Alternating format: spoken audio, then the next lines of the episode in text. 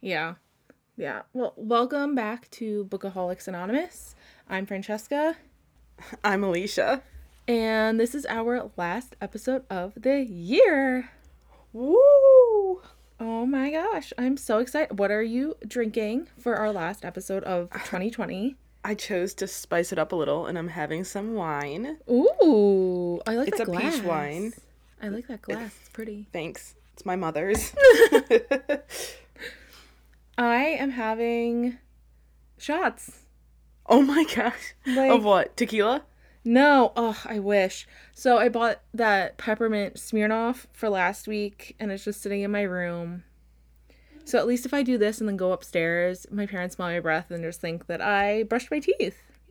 oh no. So cheers. I'm gonna just send this back. it's honestly not that bad on its own. It's almost like a peppermint patty. I can see that. Which I is can see like that. that could be dangerous in the right setting. So yeah, I'm already injured. It's not going to do much to me. Yeah. Um what a way to go out for 2020. 20 yeah. I was out last week. I haven't worked for almost over a week, almost a week and a half. And tomorrow's supposed to be my first day back at work. Good luck with that. Well, so I'm supposed to work at Yeah. yeah, and my early shift and they canceled it already. The truck isn't coming because of the snowstorm we're getting tonight. So bet bet not going to work tomorrow. Has it started snowing there yet? yep. It started I, I noticed it a couple hours ago. I've been lying in bed for the last 6 hours watching Criminal Minds. Love so, that for you.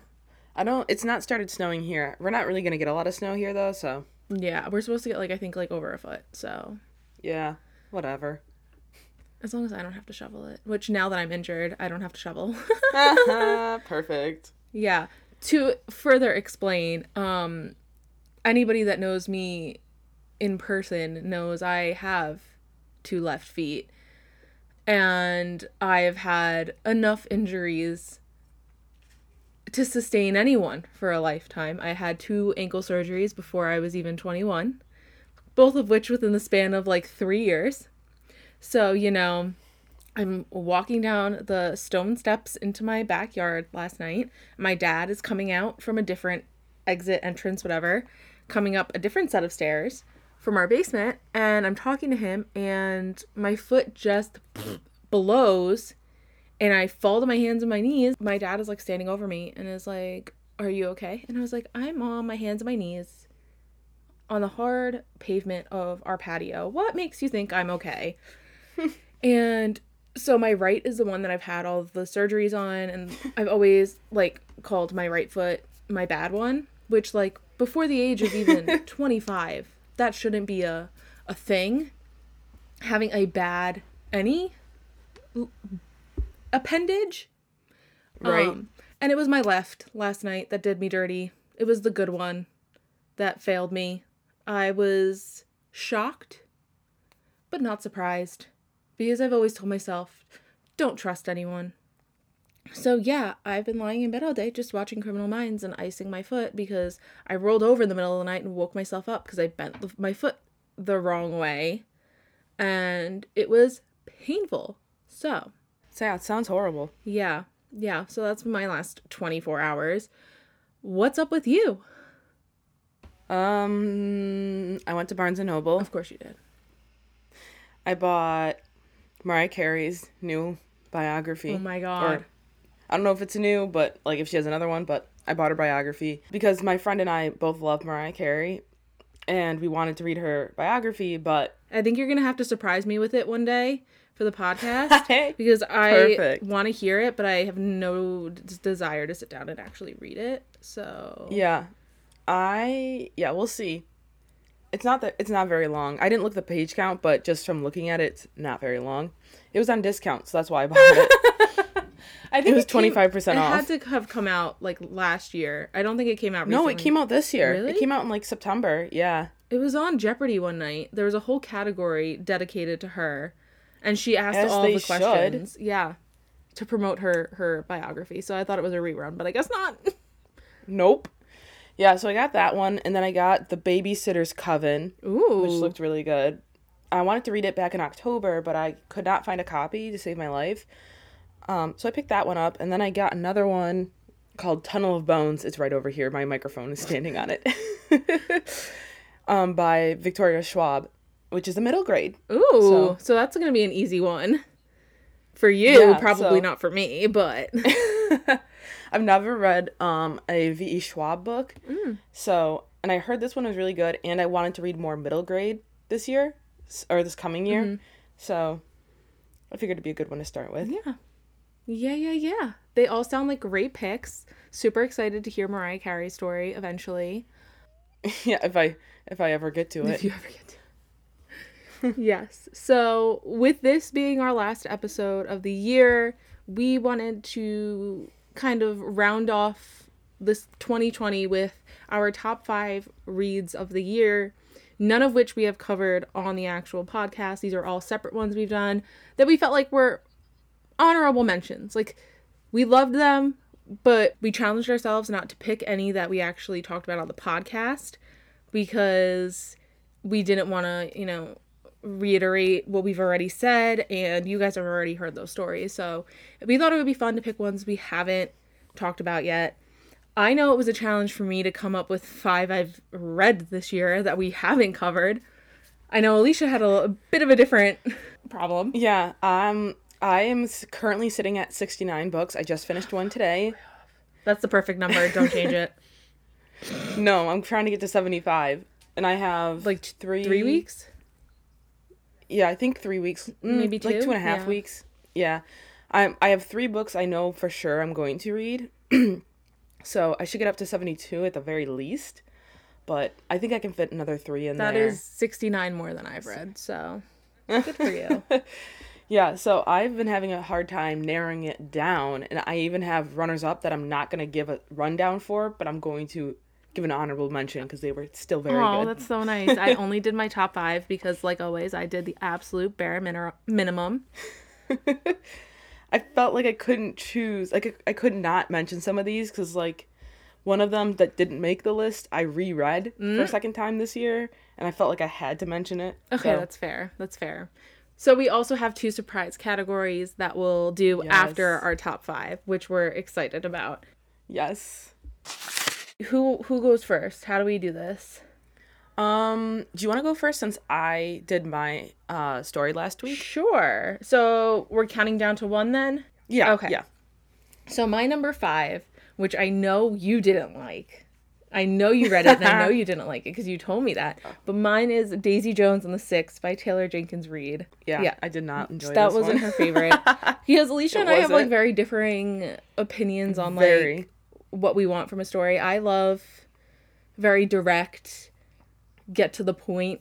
I used to be such a fan of like heavy detail and now I'm just like get to the point. I don't have time to see the intricate layout of a tapestry. Just like tell me what why it's important. So Daisy Jones and the Six follows you guessed it, the band oh the fictional band Daisy Jones and the Six and their rise to stardom in what is it, the 60s I think it was? Yeah. Yeah. I'm pretty sure. They're like a rock band in the 60s and just all of the turbulence of them becoming a band and the friction that Daisy and their lead singer Billy have. Obviously, I'm not going to go into heavy summaries on any of these because I do encourage you guys to read these books um, when you have the chance. But I was really um I really liked the format because it's written as like interviews with the different members of the band as if it's like a documentary style like they're looking back uh, and telling the story so there's never any reliable narrator you never know if what they're telling you is the truth because they were all so coked out and heavy Yeah, drugs Seriously. during the time that they're talking about. So I thought it was really it was like reading an interview with a fake band, which I thought was so cool. Um, Taylor Jenkins Reid also has said that she has taken inspiration from Fleetwood Mac for this book. So if you're a big fan of Fleetwood Mac, maybe check it out. And I'm actually really excited. They're making a TV series for Amazon of this, which I am really excited about. yeah, Reese Witherspoon is heading that, right? I think so. I think I She's think producing so. it, I I know think. that Daisy Jones is going to be played by oh my god, her name is escaping me. I'm so sorry, but she's a granddaughter of Elvis Presley, which I think is so cool. Right. I think I did hear that. And Sam Claflin will oh, be yes. Billy. Love to see it. Love him. So I'm really excited to see what they do with that, especially because in the book she writes fake music, like fictional music for the band to perform and gives lyrics and everything, but you because it's a book, you obviously don't get to hear it. So I'm really excited to hear the music that they come up with to put to those lyrics that she wrote. Right. So my overall rating for it was three out of five stars because I liked how the interview style I thought that was really unique and like a different way to write a story. And I liked the twist at the end with Billy and his family. Um but I also felt like once I found out it was related to Fleetwood Mac or inspired by it some way, I couldn't get the members of Fleetwood Mac out of my head Yeah. so that kind of like ruined it for me a little bit and it just it got repetitive after a while all of the partying that she met writes it just so that's why i got three out of five stars Yeah, I I gave it i oh, I just want to say I gave it 3 stars. I did not like the interview style, and that's what really brought it down for me because I just couldn't stand it. Uh Taylor uh Jenkins Reid, that's her like MO is like taking like historical figures and writing them as like a fiction book, and she does it with varying degrees of success for me because I read Seven Husbands of Evelyn Hugo, which is based on Elizabeth Taylor, and that was phenomenal. I gave that book four and a half stars. oh wow Um, yeah, but I did not like Daisy Jones and the Six, and I, I honestly think it's because of like the format of it. I just couldn't get behind it. well my favorite characters my favorite character in daisy jones was the drummer i think what was that graham or i think it was graham Wouldn't know. I read it a was a whole year brother. ago. Um, he it was like, or no, Will was the brother. Graham was the drummer. He was so fucking funny because like they'd be having a really intense story, and then Graham's like dialogue would just pop in and be like, I don't know, I was drunk banging some chick in the back, like I don't know what's going on. Yeah, It was hilarious. He was just so well timed. Yeah, so he was my favorite in the book. But what was your number five? My number five um, is Neal is um it's the Scythe series by Neal Shusterman, and it I think probably my favorite one of the series is probably number one, maybe number two. I like them equally, but the third one wasn't as good as the first two in my opinion. Mm-hmm. The uh, so basically the premise is that, that this there's this basically everyone on earth is no longer able to die. They we have conquered disease, we have gotten rid of Oh, it's a Accidental no for me. I can't wait to go. Ooh, trigger warning. Yikes. Oh, yeah. No, I just had a long conversation with my therapist the other day. So she's okay. She knows what's going on. Go ahead. So we've gotten rid of accidental death, diseases, you name it, and we've mastered bringing people back to life. But in order to maintain the balance on Earth and not overutilizing resources, we now have these things called scythes, whose job it is is to go around and kill people off to keep maintain this balance. And there's a way to do it you know, with a lot of studying and whatnot. They studied like how people used to die in the old days. Every scythe has their like different method of determining who dies and who doesn't. But there are I all these probably rules. be one. Well, the number one rule, like for scythes, is like the people who do it don't want to do it because Oh, nope. Never mind. yeah, if you want to do it, then you're just you know you're I'm- playing some games. I'm a little there. fucked up. You guys haven't Yes. figured that out by now. Yeah, I mean we've basically planned your whole funeral service on this podcast, so Don't I know it? So yeah, and it, it follows these two kids, teenagers, who get chosen to become a Scythe's apprentice, Citra and Rowan. And not gonna lie, I love them both. They're both pretty dope. If I had to choose one though, I would say Citra because she's pretty badass. We love a strong feminine character. Yeah, she's awesome. And they are scythe apprentices for Scythe Faraday, who is a very old and well like esteemed scythe. And you find out that he's not supposed to have two scythes. So now they're put in like a battle to win Oh, his position because mm-hmm. he's gonna step down and you know, or not step down. Sorry, he's like, um, gonna be murdered. no, he, he's gonna like. Sorry, they you, you know you have to introduce new scythes to keep up with the reaping. I think that's what they call it, but I don't remember because Okay, Susan Collins. months. Yeah, basically. But yeah, it was really interesting. It's very um kind of sci-fi. It's got a lot of like I don't know how to describe it, but it's very like it has a lot of to do with technology. It's very involved. But then you also have this, you know, these scythes who, you know, can kill people and everyone can live forever until the scythe kills them off forever. So, yeah, I really liked it. Um it's really pretty interesting read. And the second one gets all sorts of crazy and of course there's, you know, bad scythes, so that plays into the plot a lot. And Me. I had not I had not read a like sci-fi in forever before I picked up this one. So it was a great reintroduction to sci-fi because it'd been probably two, two, three years since I had read one. Mm-hmm. I got I got uh, tired of them after the dystopian influx of the mid Yeah, twenty that tens. That was a choice that we It all made collectively. it was, but yeah, that's my my number five. What's your rating on it? Oh, I gave it five stars the um first two, and then I gave the second or the third one I gave four stars. Wow, starting off strong with five stars for your number five. Yeah, it was pretty good. Just pretty good. Just pretty It's good. just pretty good. Fi- five stars, but you're okay. I just like to apologize in advance for any sounds you hear coming from my house. Like I said, I do not have my shit soundproofed, and I have my sister or my mother or someone else walking around upstairs, so you're gonna hear some floors creaking. So I'm not sorry. Anyway, my number four is In Oh, Five boy. Years by Rebecca Serle. The story follows our main character, Danny, as she gets engaged and then that night she falls asleep and has like almost like a premonition of her future where she's engaged to someone completely different 5 years into the future living in a completely different part of New York City or Brooklyn and the whole book is her trying to move through through those years trying to figure out how she got from being engaged and living in like the upper west side to uh living in Dumbo and uh, like making out with this hot architect. I would be worried too if I went from Upper West Side to Dumbo.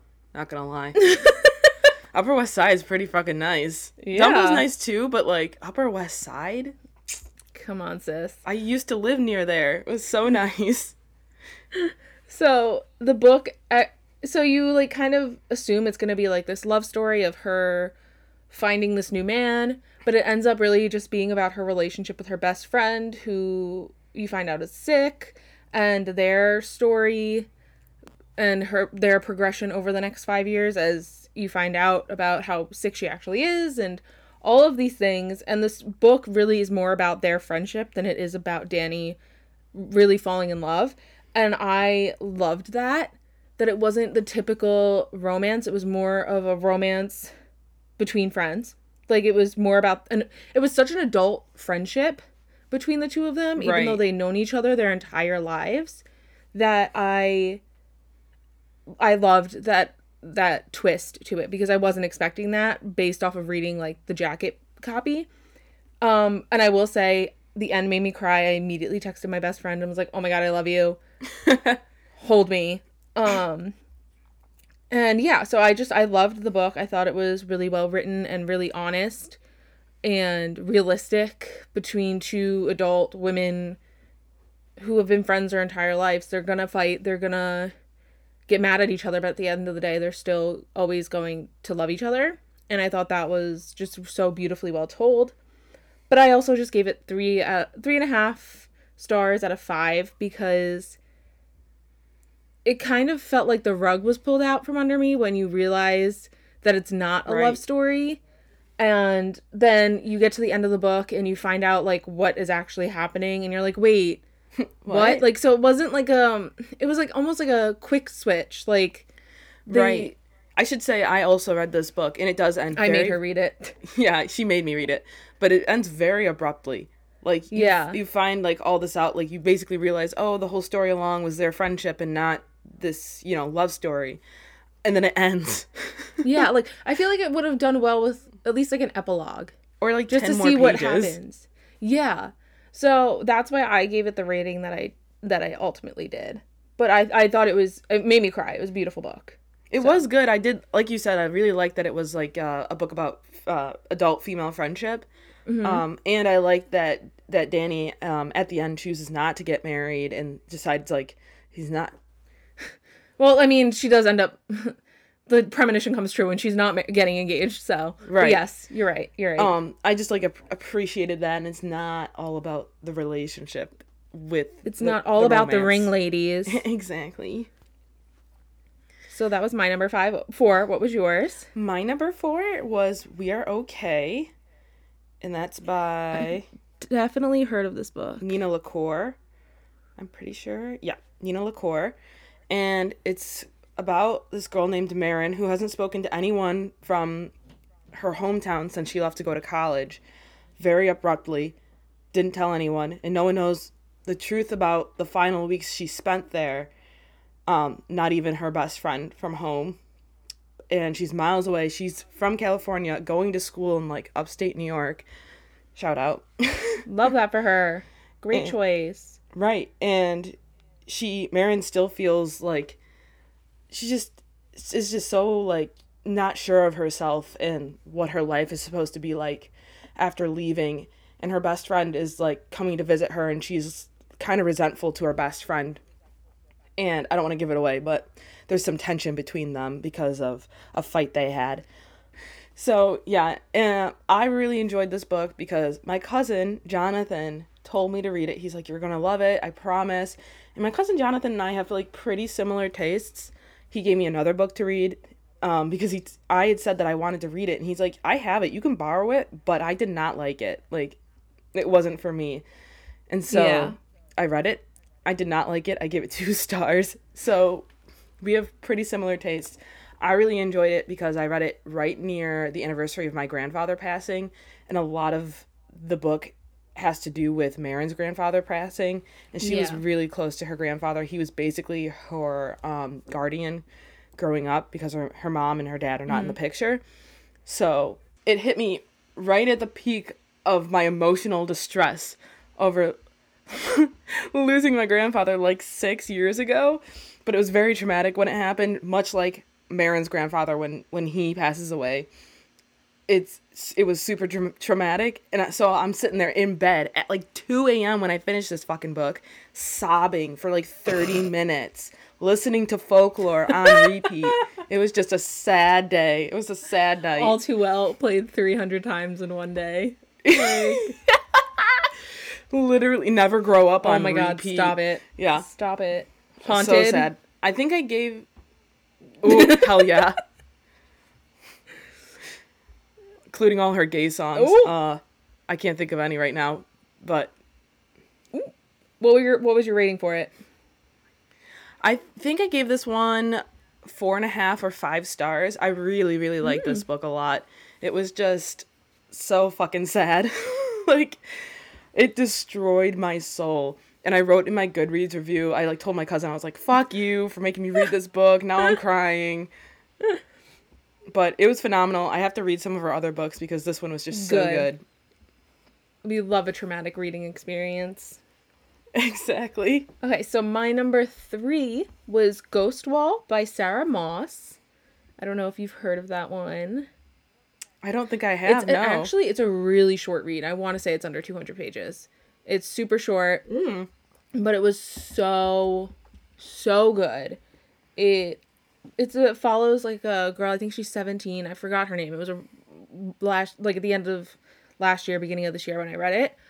Um, it follows this girl. She's like 17, and her and her parents kind of tag along on this college break like expedition thing. Her dad is there. This is in England, and her dad is like super obsessed with like the British Iron Age of like history. Okay. And so Uh-huh. it's they join like this anthropology class for like two weeks in the British like countryside, living the way they did during like the Iron Age or whatever it was, and it's super creepy and it gets really emotional. Like the dad is very is abusive verbally. Um, I don't remember if there's any other Yikes. form of abuse in it. I don't think there was, but it was just so well done. It was very educational too. I learned a lot about British history and the Iron Age during it, things I did not know. Damn. Um, but it was it was super creepy, very emotional. I I loved the book. I thought it was really good, and it was again, it was so short that it it wasn't unnecessarily dragged out. Where you kind of get that feeling with some creepy stories is that like they're trying to build the suspense, but it's it's just Right. This was just a good a good read.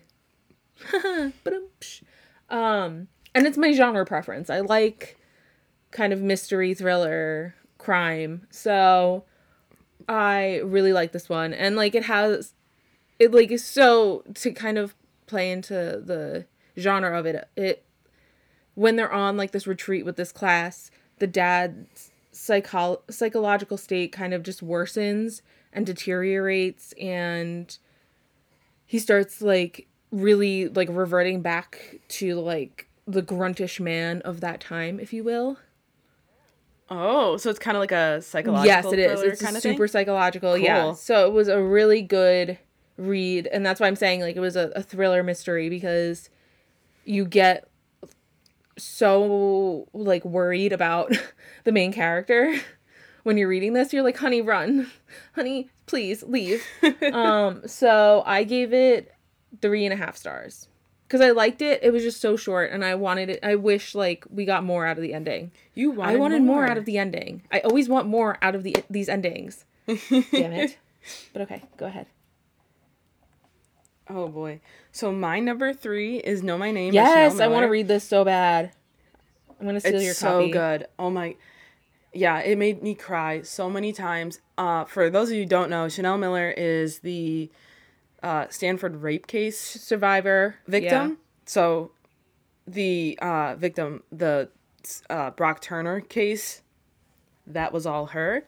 And this is her account of everything that happened, some of the stuff that leads up to it, and then her journey th- throughout the whole proceeding, and then a little bit afterwards. And the the ending is what really got me the most because she just talks about how you know how hard this was for her, how many how much she's had to overcome and do herself, but how she thinks about how she's going to be helping other women and it was just so powerful and her whole statement if you have not read her statement i would encourage everyone to read Yes. her full like 10 page It was- statement because it's just so beautiful I was reading that on the train coming home from work, I think last year, and it was like ten o'clock at night, and I was on the LIRR sobbing and getting the weirdest fucking looks, and Right. I was like, "Have you read this? You need to read this." it's so yeah it's so powerful um she's a phenomenal writer. She's a phenomenal artist. She does a lot of uh, doodles in like the the new york times that i really enjoy. She's featured in the asian american uh, art museum out in california where she's from. And i just think she's a phenomenal person. I just love her. I follow her on instagram. She's very funny. And yeah she's just fantastic. I think a lot of people our age can probably remember when that case Oh my God. broke, and I it's never left my mind. I'm still angry about like Same. I, I do get satisfaction furious. though knowing that he's immortalized in criminal justice textbooks for that case. Right. Um, it does give me a sense of justice in that sense is that nobody is going to forget. They're always going to be reading and studying him. So I I firmly disagree with the verdict in that case. Yeah, it's quite interesting too because after that verdict, they actually got the judge Yeah. removed from Good. from his position, And I think my problem, one of my favorite chapters, other than um, the chapter when she goes off to the uh, East Coast to try this art class out for herself, I really love that chapter and that portion of the book. My other favorite portion is um, after the case, they're everyone is like rallying around trying to get this judge removed. Not everyone, but a lot of people are. Most people, yeah. That are, and she, no one, no one still knows that it's it's her. You know, Mm-hmm. her name has not been released yet. She's not come out, come forth as uh, Jane Doe, or Emily Doe, I think is what they Same used. thing. And yeah, and she describes seeing all these people like outside Walmart and all these stores, like just spending rainy days trying to get people to sign, like you know the Petition. what's it called the Yeah. petition yeah to to get him removed and sh- how like powerful that was for her and that just made me sob so Mm-hmm. i gave this book a five out of five because i think chanel's a, a fabulous writer and a fabulous human being I can. De- she's definitely an amazing writer. Just off of that ten-page statement Yeah. alone, she the the strength to to come out the other side of that and what she went through is uh, something I don't know if I would have the same ability to do, and I I give her immense. Res- I mean, I would I respect her to begin with. I think she's an amazing writer, but all of my love. Like I love this girl. I've never met her before, but I feel like we would be friends. That's all I have to yeah say. there's like uh, also another portion that had me tearing up was reading all the letters she got from from different people across Mm-hmm. you know the nation the, the world and she like like has some of them she actually also reads the audiobook so Ooh. if you're into audiobooks like we yes, are we are. I suggest she's a good audiobook. Um, and it's just oh my gosh, made me cry so much because like some people are so heinous, but some people are just so like good and nice and oh, I was so glad those people wrote into her because I think I, I think this happened 2016 or no, it was 2015. I think I was 17. I didn't even think to write a Yeah. letter, but I was so impacted by. I remember. I like so- remember when that new the news of that broke. Oh my god, I was so. Mm-hmm. I remember, and I remember I was home for it, and I like asked my parents. I was like, "Did you hear about this?" My dad was like, "No," and I was like, "You're about to, because I'm about to tell you everything. I'm about to go Nancy Grace on his ass." this this is my new 24 hour news cycle just Literally. about this but yeah i i think this should be taught in schools it's just so it's so powerful and great but yeah that was my number three. Okay. Well, my number two was another read I made you do. oh Um, boy the Water Cure by Sophie Mackintosh. oh yes I, do remember that one loved that book. The so the story follows three sisters who are raised on this remote island by their parents. Um, they don't have any TV, no no internet connection, no telephones, nothing. Like they are isolated. And they're told that there's like this plague ravaging the world, turning men just violent and and triggered yeah, like killing women, and it's just like they're keeping them there to keep them safe. And the dad would leave like once a month to, on like a supply run, and he'd have to wear this like heinous outfit because he was like get, coming in contact with men. Huh! Gross. Ugh. Give me the Gross. chills. um, and then one day he just he leaves and does not come back, and they think he's dead. And then a few days later, these three men show up on the island that the girls have never met before. Like they, the, literally, the only man they've ever met is their dad. So they're really caught off guard. They're very, like, very cautious of the men, and I and so it, it it becomes kind of like this power struggle between the women and the men of psych- psychologically like who's gonna outsmart who and it was so good. I clearly love uncomfortable situations because that's all this book was was just uncomfortable situation after the other. Oh yes. Uh, because these girls because of the environment they were raised in they don't know any better of and what they're being taught. So where they're living used to be this hotel that their parents would run for the women out in the outer world to come and get cleansed of being around a man so to speak. And so one of the the treatments they gave was the water cure and that's what the where the title of the book comes from. I'm not going to explain it because i really think you guys should read it. It was so so good and especially with the middle sister. I think Lia was the middle sister, right? I'm Yeah, you get so, like yeah. such an honest look at like an innocent teenage girl's mind of just wanting to fall in love and be accepted and loved by your family and she doesn't have that and so she craves it and she seeks it out in these strange men that just appear. And so I loved that that was like a very accurate depiction even though she's never been in an environment outside of her dad. She still wants to be the pretty one. She still wants the attention. Like that doesn't change just because she's never been around other men. So I loved that. I loved the dynamic between the three sisters because I have two sisters of my own. I know how that works. And so I kind of get like nitpicky when there's three sisters in a book and it's not they go more full house than anything. Yeah, I, I would have no clue. I have one Yeah. brother, so it's vastly yeah. different. So like it's not always gonna be rainbows and sunshine and hugs and kisses. It's not Mm. DJ, Stephanie and Michelle are like the extreme example of like a great really and I so like I just thought it was a really well done. I also loved the analogy of like watching the bad men corrupt these untainted and pure young girls. I thought it was just so interesting to see them slowly like turn on each other and then not and it was just it was great. I loved it. So i gave the water cure four out of five stars. What did you think since you read it? I think I gave it three stars, uh, just because it's really not my thing. It's very psychological thriller esque, not my forte per Yes. se, and it's meant to be confusing, yes. which I don't like. yeah but like, I think it's good to know. Go. I also like to go into things blind, so it's a little bit my fault. Um, because I didn't do any research. i remember you into texting me being like am i supposed to know what this is and i was like no Yeah, I'm like, am I supposed to know any of this? I'm so confused, but you're not. Like that's the whole point. Um, but going into it blind, like I didn't know what it was about at all.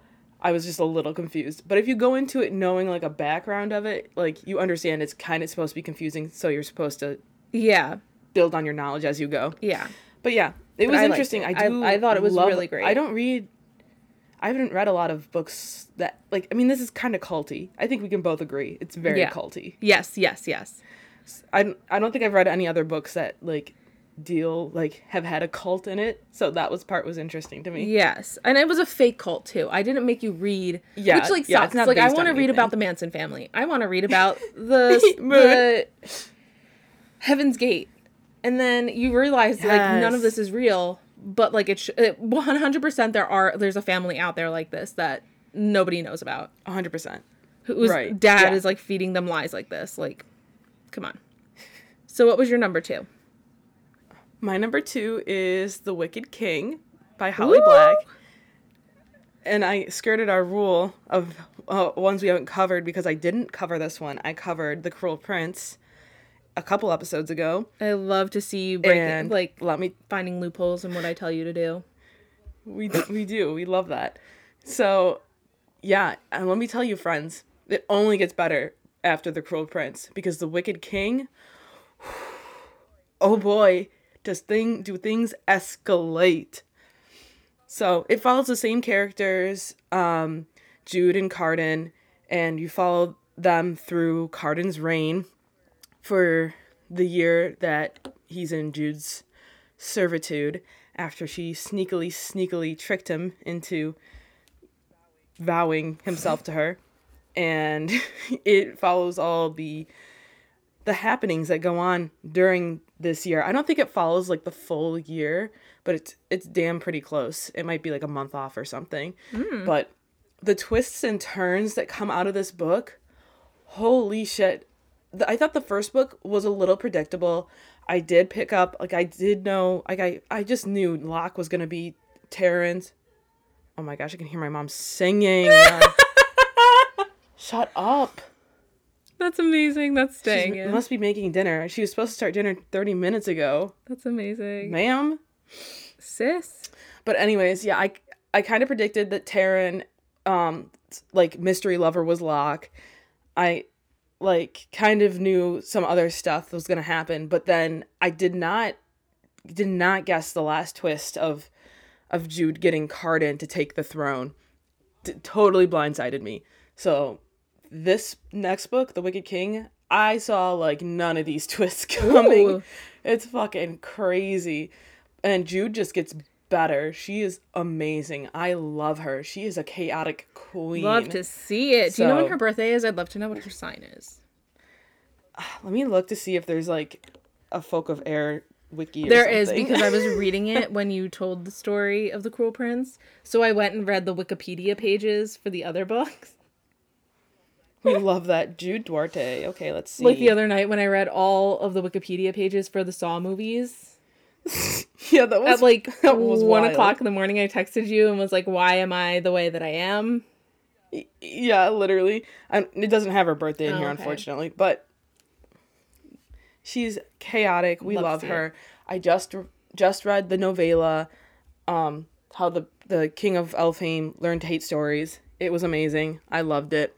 What can I say? I'm I'm a I'm a slut for Cardan and Jude. They're just the best. I gave The Wicked King five stars. I thought The Queen of Nothing, while still good, which is controversial, some Hot people take. do not like it and have given it. Yeah, some people that I've seen on Goodreads are doing Miss Holly Black dirty and giving it like two or three stars. It's definitely a four star. Just because you can't accept certain things doesn't mean it's a two star book, but whatever. So that was my number two. I loved it. I love them. And Will reread in the future. One hundred percent. Okay, my number one was "Girls Like Us" by Christina Alger. If anyone knows me, knows I've told literally everybody I know to read this book. Um, it's so good. A cop drama thriller because it's me. Because I have to stick to my personality trait, which is murder True crime. same thing. Um, and so It really is, it, honestly. it's my only personality trait at this point. Um, so the story follows Nell Flynn, who is an FBI agent who comes back to Long Island to bury her dad after he has a motorcycle accident and he dies. And he was a police officer or detective with the Suffolk County Police Department in the book. This is fiction, I'd like to point out. This is entirely fiction. yeah, that's important. These Yeah. are actual places. Yes. um, and so she ends up she's on leave from the FBI because she was kind of being quote unquote hunted by like this Russian mob member. And so she ends up getting pulled into her dad's the case her dad was working on when he died by his old partner who she went to high school with. And she starts like unraveling what was happening in these really heinous murders of um these minority teenage girls. I believe both of the girls that they mention are latina but i'm not sure off the top of my head i, feel think like- they were Because Francesca has told me about this book. I feel like you did say that they were both Latina. For some Yeah. reason, that is sticking with me. I think they were. You could definitely get from this book that there was an influence from the cases of the Long Island serial killer based on the way that the victims in the book are found in like burlap sacks and whatnot. That's also how some of the Long Island serial killers victims were found. Um and so you get like really great twists and turns, a lot of corruption and lying and the plot twist at the end I was not expecting in the least because like with a great murder mystery you always want to introduce you always have to introduce the reader to your murder at, murderer at some point Right. Because that just makes it more, I don't know. that and believable. it, then it defeats the purpose of why am I why is she investigating these people if like they didn't even talk about the murderer to begin with so Right. she did that so well and i was so impressed with how she was able to misdirect like do that misdirection um it was just it was great and it was great development of the main character with nell you get a lot of like her internalized thoughts so you can sympathize with her but it's not overtly exposition constantly on top one after the other so Right. it was just it was so it was so good. And apparently there was an HBO show in the works with Rosamund Pike Uh-huh. starring and it was going to be an all female production writers, all of it. And it just never came to fruition. I'm pissed. I need this in That should be illegal. I need it. I c- if I will do it for free, you can make me Nell, which I don't. Now, Rosamund Pike is a phenomenal actress. I don't see her working out as a main character because Nell is supposed to be half Mexican. So Oh. Hmm, I don't know how she would work. Love to see. They couldn't find like Yeah. uh um, but okay. one of the great things that I love about this book, as I've mentioned before, I'm from Long Island, so when she's writing, it's the whole book is like set out east in the Hamptons. When she's writing and making references to the different towns and things like that, for me it was so much easier to visualize because it's where I'm from. I know exactly Right. what road she's talking about when she mentions Dune Road. I know exactly what she's talking Right. about when she's talking about talks about Riverhead. So like for me, it just made it even more cool for me because I could just visual. I, I didn't have to think harder to visualize the setting. Right. Is the author from Yes, I Long know she lived here briefly, Okay, or not briefly, but she did live here for a time. I follow her on Instagram. Um, and I think she Love just that. moved to Connecticut with her family. She has the cutest baby girl, Serena. Christina, if you listen to this, Oh, love that Christina, name. if you listen to this, if you ever need a babysitter, let me know. I'm great with kids, and I love your Instagram. So I gave that five out of five. I loved that book. Yes. As you should. So what was your number one? My number one is the Poppy Wars series by R.F. Kuang. Hmm. Oh boy. This series, it's a high fantasy series, first of all, which, oh boy, those take a lot out of you because you have to learn like the whole system, background, lots of characters. But the way Rebecca does it, oh my goodness, it is fantastic. She is an amazing writer, amazing, like, she's so good at plot and at character. It's insane. So basically, um, to give like a short rundown, because there's three books and they're all well over 600 pages. Yeah. Come on. I read them all Calm down, weeks. George R. R. Martin. So there, we basically follow this character named Rin. Rin li- is from the poor, lower class section of Nikara, and she takes this test. She does really well on this test, and gets to go to this military school basically for free, and that's going to open up a lot of doors for mm-hmm. her because now she can rise up in like you know in the class system, and it follows her the first book follows her while she's at school and everything she's learning there. I don't want to give a ton away because there are a lot of like things you find out throughout the book throughout the series but that's kind of like the basic gist of it. And uh rebecca takes on a lot of the stuff that comes like that's in the book she takes it from history.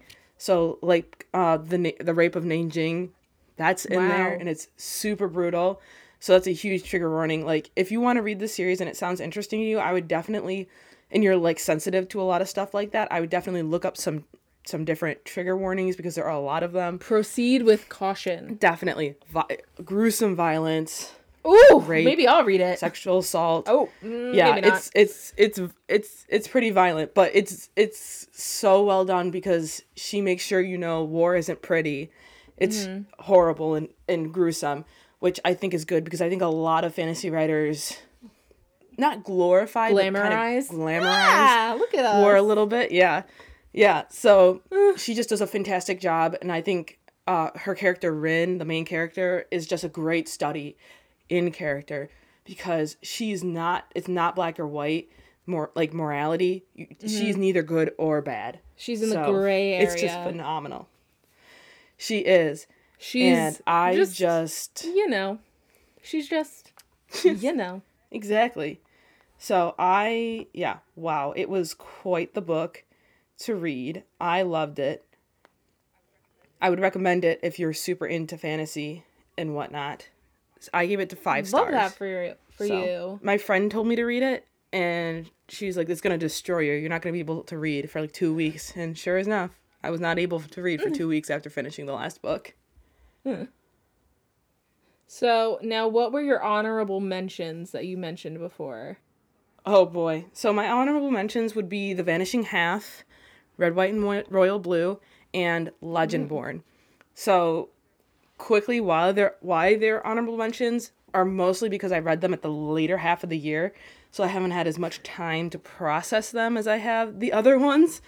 Um, I really loved Vanishing Half. It's literary fiction, which is not my forte usually, but I thought Brit Bennett uh, really just did a fantastic job. It's phenomenal. I learned so much during uh, reading the book about colorism uh, with within the Black community and outside of the Black community. It was so great.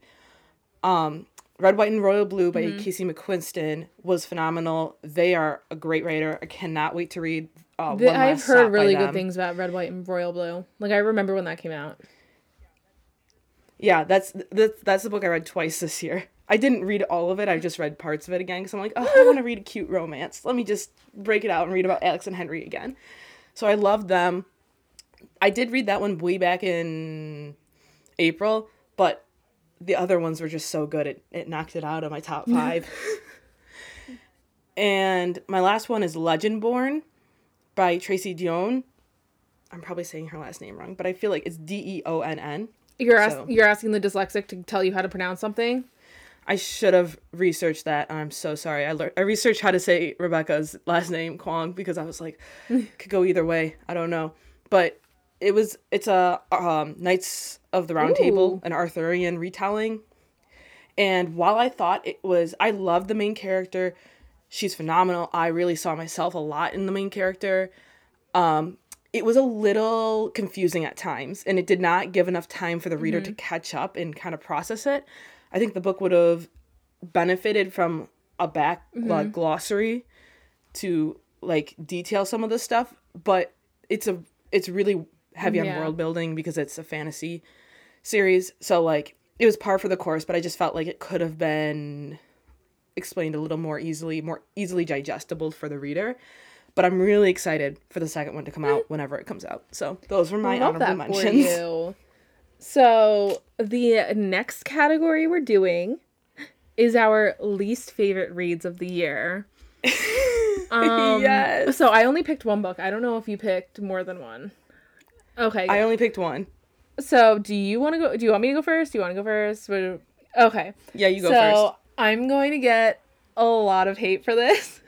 Maybe, probably, Yes. most likely. Rose Francesca. Yeah, roast me. I don't. I don't care. I'll probably cry about it for like 15 minutes and then just move on. oh no. I'm very sensitive. Okay, I'm very sensitive. You can roast me. yeah, I don't Alicia care. is like solid stone. I'm she's open for nothing. criticism. It's part of being a Gemini. I have to, since everyone already hates me anyways. okay, so my least favorite read of the year was the Ballad of Songbirds and Snakes by Suzanne Collins. Ooh, hot take. Hot I take. can't even like honestly, that's valid, to be honest. Thank you. I, I didn't hate it, but it definitely was not my favorite of the series even. Yeah, no, I No. have a lot of feelings about this book, and none of them were remotely good. Actually, that's a lie. I had some good feelings. It was like deep, deep, deep, deep, deep. When it ended. Um, so for those of you guys who don't know, this is a Hunger Games prequel that follows President Snow in his like young teenage years and his experience with what was it like the the 15th Hunger Games or the 10th something like yeah. that. The yeah, the Well, the quarter quell. so it I'm was- pretty sure it's yeah. the fifteenth. So the that's like where the book follows and I'm not going to go too much into it. He all I'll really say is he gets a tribute. His family is not well off anymore because of the war. So like he really needs to do well as a mentor to the tributes to get a place in university. And he gets the girl tribute from District 12, Lucy Gray, and he just ends up falling for her and And it all goes pretty downhill much from there. she fell in love with her first fuckboy and like the rest of us it all just plateaued and ended so Can't blame her. i was just like you know even when she was in the reaping i thought she was like lucy gray as a character was just a lot just as a whole like during her Right. reaping she had this big power ballad that i was like calm down hannah montana we didn't ask for this Oh my god. Oh Um, my gosh. I love that. Calm down, just it was a lot and i was like um we got singing from katniss. 75 years in the future we don't need another singing tribute please stop. Be different be unique. Um Oh my and another point that i did not appreciate about this book was that she tried it felt like she was trying to make us sympathize with snow. You know what i mean? Um, I don't know if she's. I think she was trying to. What she was trying to get at was like try to get at him- the morality of it was like it almost felt like she was He's trying to humanize all- him He, But like Yeah. you've spent three books just ripping into this guy and making him like the worst human in Panem, and then to try and like give him uh, empathy and like make you feel bad for his circumstances. I just was not a fan of that. Like if you're gonna have a villain, don't try and backtrack it. Don't walk it back and like make it like try to give him redeemable qualities because there is nothing redeemable about Cornelius or Cornelia or whatever the fuck his name was. I don't even remember.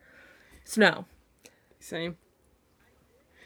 I did appreciate that she showed that like evil can come from True. any True. class. It's not just and which is really apt for the Hunger Games like it that's you know it's it's such a good series that I hate that this the prequel was just Right? not what I wanted.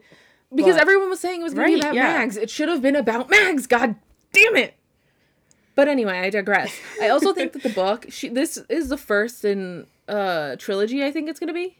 I thought it had But, pacing problems. yeah. Yes, I, I thought it had agree. I think this book could have ended halfway through it. It dragged on so much. You had a second book in there. The Yeah. third part. You had the whole second Right. book in there, honey. You could have clop, clopped a lot of that off and would have had four books. So it just it just didn't stop. Like it just kept going, and I just was not here for it. I didn't want a humanized Snow. I didn't want to understand his motives in the Hunger Games because you really didn't need to to understand the Hunger Games. You just needed a villain. You needed someone to hate, and that was Snow. So giving him this huge backstory, giving devoting fucking three books to him is not worth it. That being said, the only redeemable quality of this book was Sejanus. He was the only redeem- redeemable Oh, hell yeah. That's my He man. was an icon. He served facts and didn't want to be in the Capitol. He did not want to be a Capitol kid, and I love that. This is not a phase mom. He is District Two. I mean, he he was still a that career, but it wasn't like he was accepted into the Capitol because he was still from the districts. So like he really was like the odd man out, and I I loved Sejanus. Like I don't even remember if he lives at the end. To be honest, like I really hated this book so much that I just like got aggravated by the end. So I gave it two and a half stars because I Damn. Savage. really we love to like I it. just like I got tired of it. Like I got tired, so tired, listening to this book. I don't I feel like that's not that unpopular in the in the book sphere. I've seen a lot of people who've not liked it at all. Good, good. I'm glad I'm not the only one. Felt like it was not my favorite. I think I gave it three stars. I was very lukewarm about it. You know, it was just there. I just Eh. I just really didn't like how by like towards the end of the book, she sh- the whole book she's really trying to humanize him and make him look better and like more of a character and then at the end to just flip that switch and change all of that progress Right. was just like so jarring that I was like what the fuck is this? What did I just waste my time reading? yeah, mood. Especially after the first three were So- so good. So thankfully I didn't pay for it because I used my free Audible credit for opening an Audible Love that account. for you. Fuck you, Jeff Bezos. Eh, so that's how you finesse the systems, ladies and gentlemen. so what was your least favorite read My least favorite this year? read was this book called Rush by Maya Banks. Now, my friend gave me this book to read because it was so bad. She said, Alicia, you have to read this book. It is horrible. And so she sent it to Ooh, me. she's going in. She sent it to me in the mail so I could read it. And Wow. yeah, dedication. Shout out to Michaela. She she really was like she's like you have to read this and she she made sure I did. So basically it's it's a forbidden romance book. It is very new adult um erotic erotica. And Oh. yeah, it follows Mia, who is this young 20 something, like 21, 22, 23, you know, around our age ish. And she's having, oh my gosh, leave me alone. she's having this affair with her older brother's best friend named Gabe, who is I thought you were just gonna stop at older brother, and I was like, Oh no, absolutely not. He is this rich. He's a rich boy. He basically like owns his own company. He's like a CEO, and it's just terrible. The romance in this book is disgusting. I wrote in my Goodreads review. Let me read it to you. This book is just dot dot dot bad. The plot is bad. The characters are bad. The writing is bad. I sincerely hope no one thinks a partner should ever treat them how Mia is treated in this book. Oh damn. And that about sums it up because the way Gabe treats Mia in this book is toxic and abusive and is not it. I hated this book. that's it. That's my whole that's that's I can't talk about this book anymore. It's just that bad. She's just gonna keep getting angrier and Yeah, angrier. it just oh, it was so bad. I read it in 2 days, I think, because it's it's a very easy read. It's not very complicated. It's oh, not so it took you a while. it did not require any like upper level thinking. It's just mm, no, absolutely not. Just terrible. Fair enough. Fair enough. So our last category is our most anticipated books of 2021, the ones we're most excited to read. So I'll ask you again, do you want to go first or do you want me to go first? I'll go first, I guess. Switch Okay. it up. Switch it up. So, my most anticipated book is Better Together by Christine Riccio. For those who do not know, I'm a big booktube gal. I've been watching booktube since 2011, 2012. So, uh, Christine is a booktuber that I feel like probably everyone, if you've ever watched booktube, you've watched her. She's like probably one of the, the main ones. Um, so I've been watching her for almost 10 years, which is kind of scary. and uh, she, her first book came out last year called Again But Better. And I enjoyed it. It's a YA, but it's about college age characters, which was interesting. And this new one is basically like, I think she just, the blurb describes it as Parent Trap meets something else. Freaky Friday. That's what it was. Parent Trap meets Freaky Friday. And this is what That's a twist. yeah, this is what the blurb uh, that they have on Goodreads is. It says Jamie and Siri are sisters, torn apart at a young age by their parents' volatile divorce. They've grown up living completely separate lives, Jamie with their dad and Siri with their mom. Now reunited after over a decade apart, they hatch a plot to switch places. It's time they get to know and com- com- uh, confront each of their estranged parents. So, Ooh. I'm very excited to see the follow up to her debut and see what it's all about. Ooh. That one actually sounds really good. yeah, I, I, think there's like hope you tell there's us. some like magical aspects of it, but Mm. we'll see. Ooh. Okay, well, my most anticipated for next year, I actually asked my mom to get this for me for Christmas. Ooh. is if you tell a true story of murder, family secrets, and um, and the unbreakable bond of sisterhood by Gregg Olsen. Love it. So the book is follows three sisters, and obviously murder, family secrets, and their bond.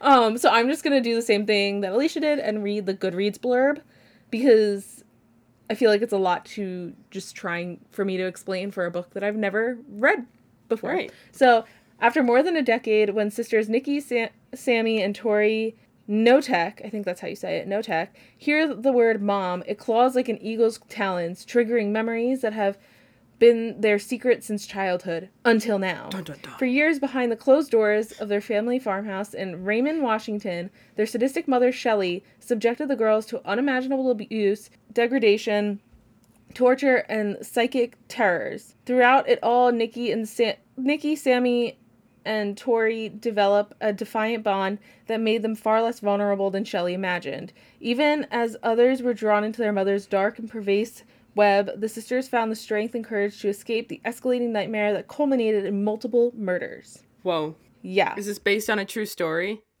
Yeah, I Okay. was just gonna say I'm like 95% sure it's a true story. Damn. Um, because it's me, obviously.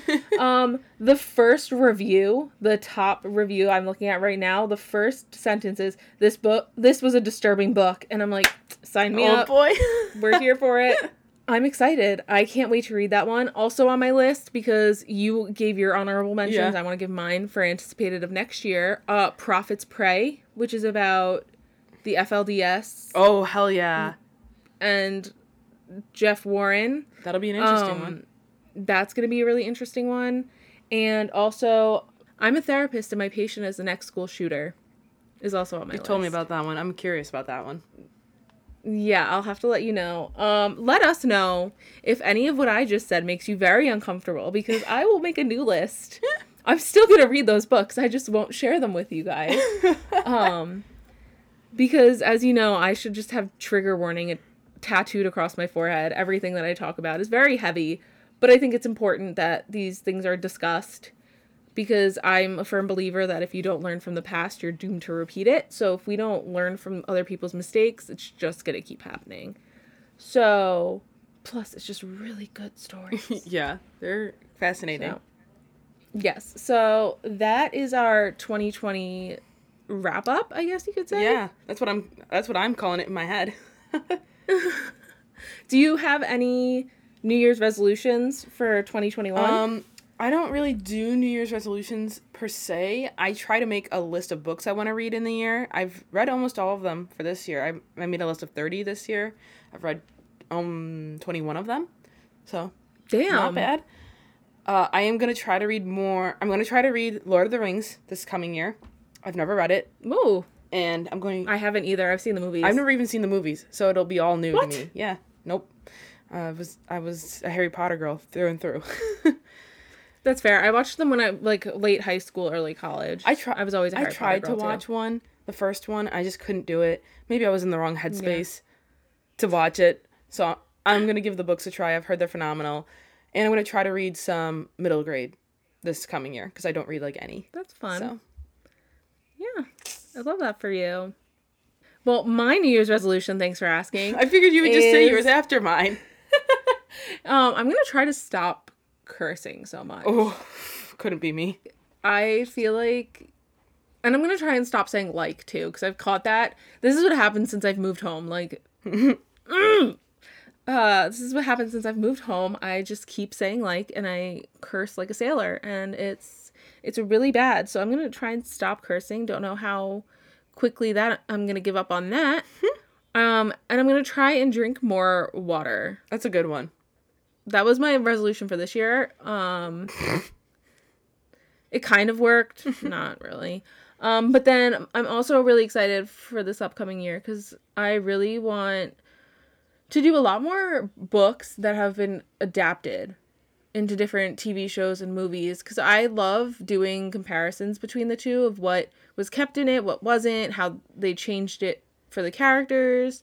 Like I'm thinking with the success of Defending Jacob on Apple TV with my boyfriend Chris Evans. Oh no. I don't care. He's never gonna fucking hear this. Um, in the original book, which was written by William Land Landry Land Landley, something like that. In the original book, Chris's character is actually in his mid to late forties. The dynamic would be very different between father and son than I think a father that had their son when he was like twenty four, because that's like where his age would have fallen for a fourteen year old child. Um, so you know, little changes like that, or like Harry Potter. In which book was it when they added the burning of the, or which movie was it when they added burning down the burrow? I think the That's sixth, the sixth one? one, yeah. Yeah, that wasn't even in the fucking book. No, it was just nice for the screen. Yeah. yeah, so like I definitely want to try that this year, this coming year, seeing those adaptions and seeing how they've changed.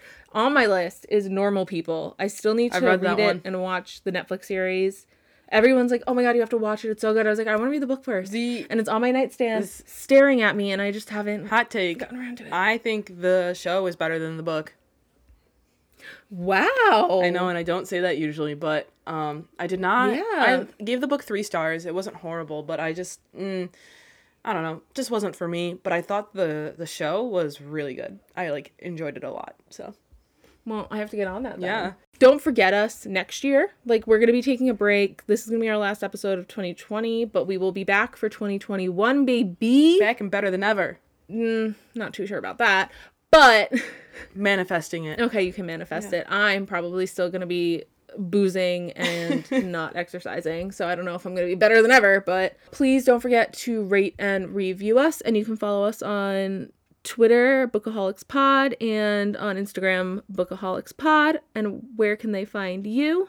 You can find me on Goodreads, Alicia Reads 13, or on Storygraph, Alicia Reads.